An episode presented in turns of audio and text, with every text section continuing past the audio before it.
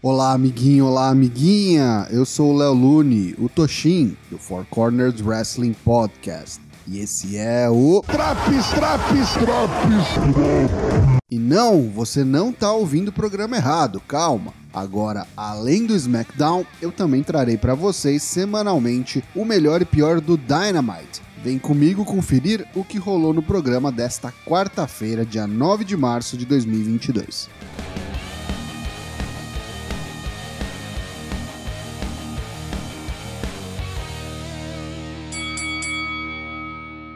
Chris Jericho abre o programa dizendo que, mesmo perdendo sua luta com Eddie Kingston no Revolution, talvez tenha sido a sua melhor luta na AEW. Ele chama Eddie ao ringue para desculpar-se por recusar a apertar sua mão após o combate, e desta vez fazê-lo. Eddie chega e diz que o aperto de mão não era para ele, para Ed. Eddie queria a vitória e a conseguiu. O aperto de mão era algo para Chris. Esse é um problema interno de Jericho. Kingston admite que estava errado, pois Jericho ainda é o cara, ainda manda bem, ainda é o melhor. No entanto, isso é o suficiente para preencher o vazio dentro de Chris, que leva ao ponto de não respeitar e não querer apertar a mão de jovens como Eric Kingston. Chris se desculpa, diz que Eric está correto em tudo que disse, que o respeita e eles finalmente apertam as mãos. Eis que chegam a 2.0 e Daniel Garcia para atacar Jericho e Kingston. Santana e Ortiz vêm ao resgate e botam o trio para correr. Santana segura Garcia e Ortiz entregam um bastão de beisebol para que Jericho ataque-o. Aí, fomos surpreendidos, pois Chris ataca Santana e Ortiz e junta-se a 2.0 e Garcia. Jake Hager vem a milhão do vestiário e exige uma explicação de Jericho. Tudo um teatro, pois Jake junta-se a Chris também no ataque brutal a Santana, Ortiz e Eric Kingston. Chris toma o microfone e diz que este grupo chama-se Jericho Appreciation Society e isto é entretenimento. Descanse em paz, Inner Circle. Luta 1: Dante Martin vs Hangman Adam Page pelo AEW World Championship. Não podemos esquecer que os rankings da AEW existem e são levados em conta, motivo esse que levou Dante, o número 2 da lista, a essa title match. O garoto começa a 200 por hora, usando de todo o seu atleticismo para tentar surpreender o campeão. Hangman não fica atrás na agilidade e logo muda o rumo do combate a seu favor. Uma boa primeira luta do show, com destaque para o Moonsault de Dante para fora do ringue e o Buckshot Lariat de Hangman que põe ponto final na luta. Após o combate, Aaron Page elogia Dante Martin e diz que adoraria defender seu título novamente contra o garoto. Chega Adam Cole no palco dizendo que Page teve sorte no Revolution, mas quer testar até onde essa sorte vai, desafiando o campeão para uma six-man match na semana que vem. Luta 2: John Moxley e Brian Danielson versus The Workhorseman. William Regal está no corner de John e Brian. A luta foi o que devia ser, um squash contra dois jobbers, só para demonstrar o começo dessa nova dupla sob a tutela de Regal. Com um Busai Koni seguido de um Lebel Lock, Brian força JD Drake a dar tap out. Após a luta, William Regal é entrevistado por Tony Schiavone. Ele se emociona e agradece pela ajuda de Tony 29 anos atrás, quando estavam ambos na WCW. Ele diz que Brian é o wrestler que Regal deveria ter sido, o wrestler perfeito, e que as pessoas só conhecem William Regal porque seu nome era sempre mencionado quando se falava de Brian Danielson. Quando Regal soube que Bryan e Moxley lutariam, ele tinha que fazer alguma coisa e juntar o que, na opinião dele, é a combinação perfeita no wrestling na atualidade. Um conselho para os adversários: melhorem ou sejam atropelados.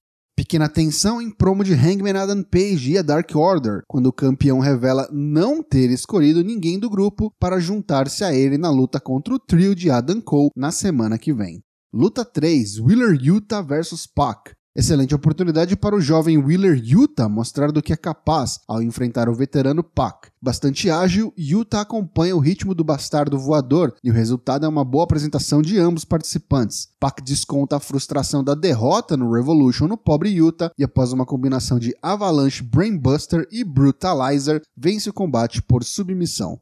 Segmento com Adam Cole, Young Bucks e Harry Dragon, onde Cole diz que já escolheu os parceiros perfeitos para enfrentar o trio do campeão Adam Page, e Matt Jackson interrompe Adam dizendo que já havia dito que se for para enfrentar Hangman, os Bucks estão fora. Adam Cole diz que não estava falando deles mesmo, e sim de Bobby Fish e Kyle Riley. Se retira, deixando aquela torta de climão.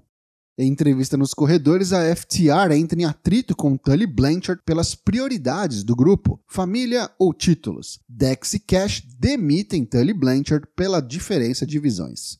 Reunião de emergência da Andrade Hard Family Office rola uma troca de acusações entre Matt Hardy e Andrade, tentando encontrar o culpado dos recentes fracassos da stable. Eles fazem uma votação em grupo para decidir sobre a permanência de Matt Hardy, e Matt crê veementemente que a Private Party vai ficar do lado dele, mas acaba traído e todos os integrantes atacam Matt Hardy. Andrade pega uma cadeira para dar fim definitivo em Matt, porém são interrompidos pois a ajuda vem na figura de Darby Allin e Sting, Eis que o que todos esperavam acontece, e para equilibrar os números, vem Jeff Hardy para limpar o ringue. Os Faces comemoram juntos ao som da clássica música dos Hardy Boys.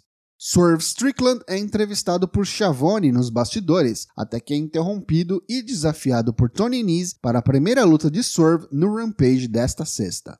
Tony Schiavone trabalhando a Vera nessa noite e no ringue de novo. Ele recebe o vencedor da Face of the Revolution Match, Wardlow. Wardlow dá o face turn de vez e pede desculpas ao público por se envolver com o MJF, mesmo sabendo o lixo de pessoa que Max é. Wardlow diz que não é mais membro da Pinnacle e ele finalmente é livre. Ele manda um recado para MJF para liberá-lo de seu contrato de guarda-costas para que possam seguir cada um o seu caminho e diz que a AEW é oficialmente o mundo de Wardlow. Que o Team Marshall oferece a proteção da Factory para Keith Lee nessa rusga que ele trava contra Rick Starks e o Team Tess. Keith Lee agradece, mas recusa.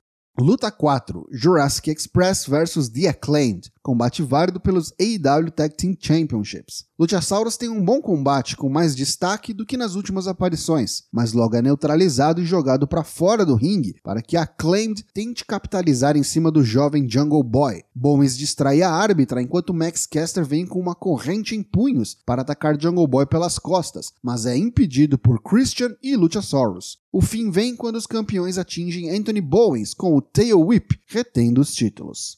Luta 5: Legit Leila Hirsch vs Thunder Rosa. A vencedora deste combate enfrentará a AEW Women's World Champion Dr. Britt Baker DMD. Luta meio truncada, por vezes até lenta. Pareciam as duas cansadas ainda do Revolution. Se uma Number One Contender Match não motiva essas meninas, eu não sei o que vai motivar. Em um momento de distração do árbitro, Leila pega um pedaço de aço do turnbuckle debaixo do ringue, mas é desarmada por Red Velvet. Thunder Rosa logo encaixa o Fire Thunder Driver e garante a vitória e mais uma chance pelo título. Tony Schiavone pega o microfone e diz que a luta pelo belt será já na semana que vem, na cidade natal de Thunder Rosa, e será uma Steel Cage Match. Luta 6: Scorpio Sky vs Sammy Guevara pelo AEW TNT Title.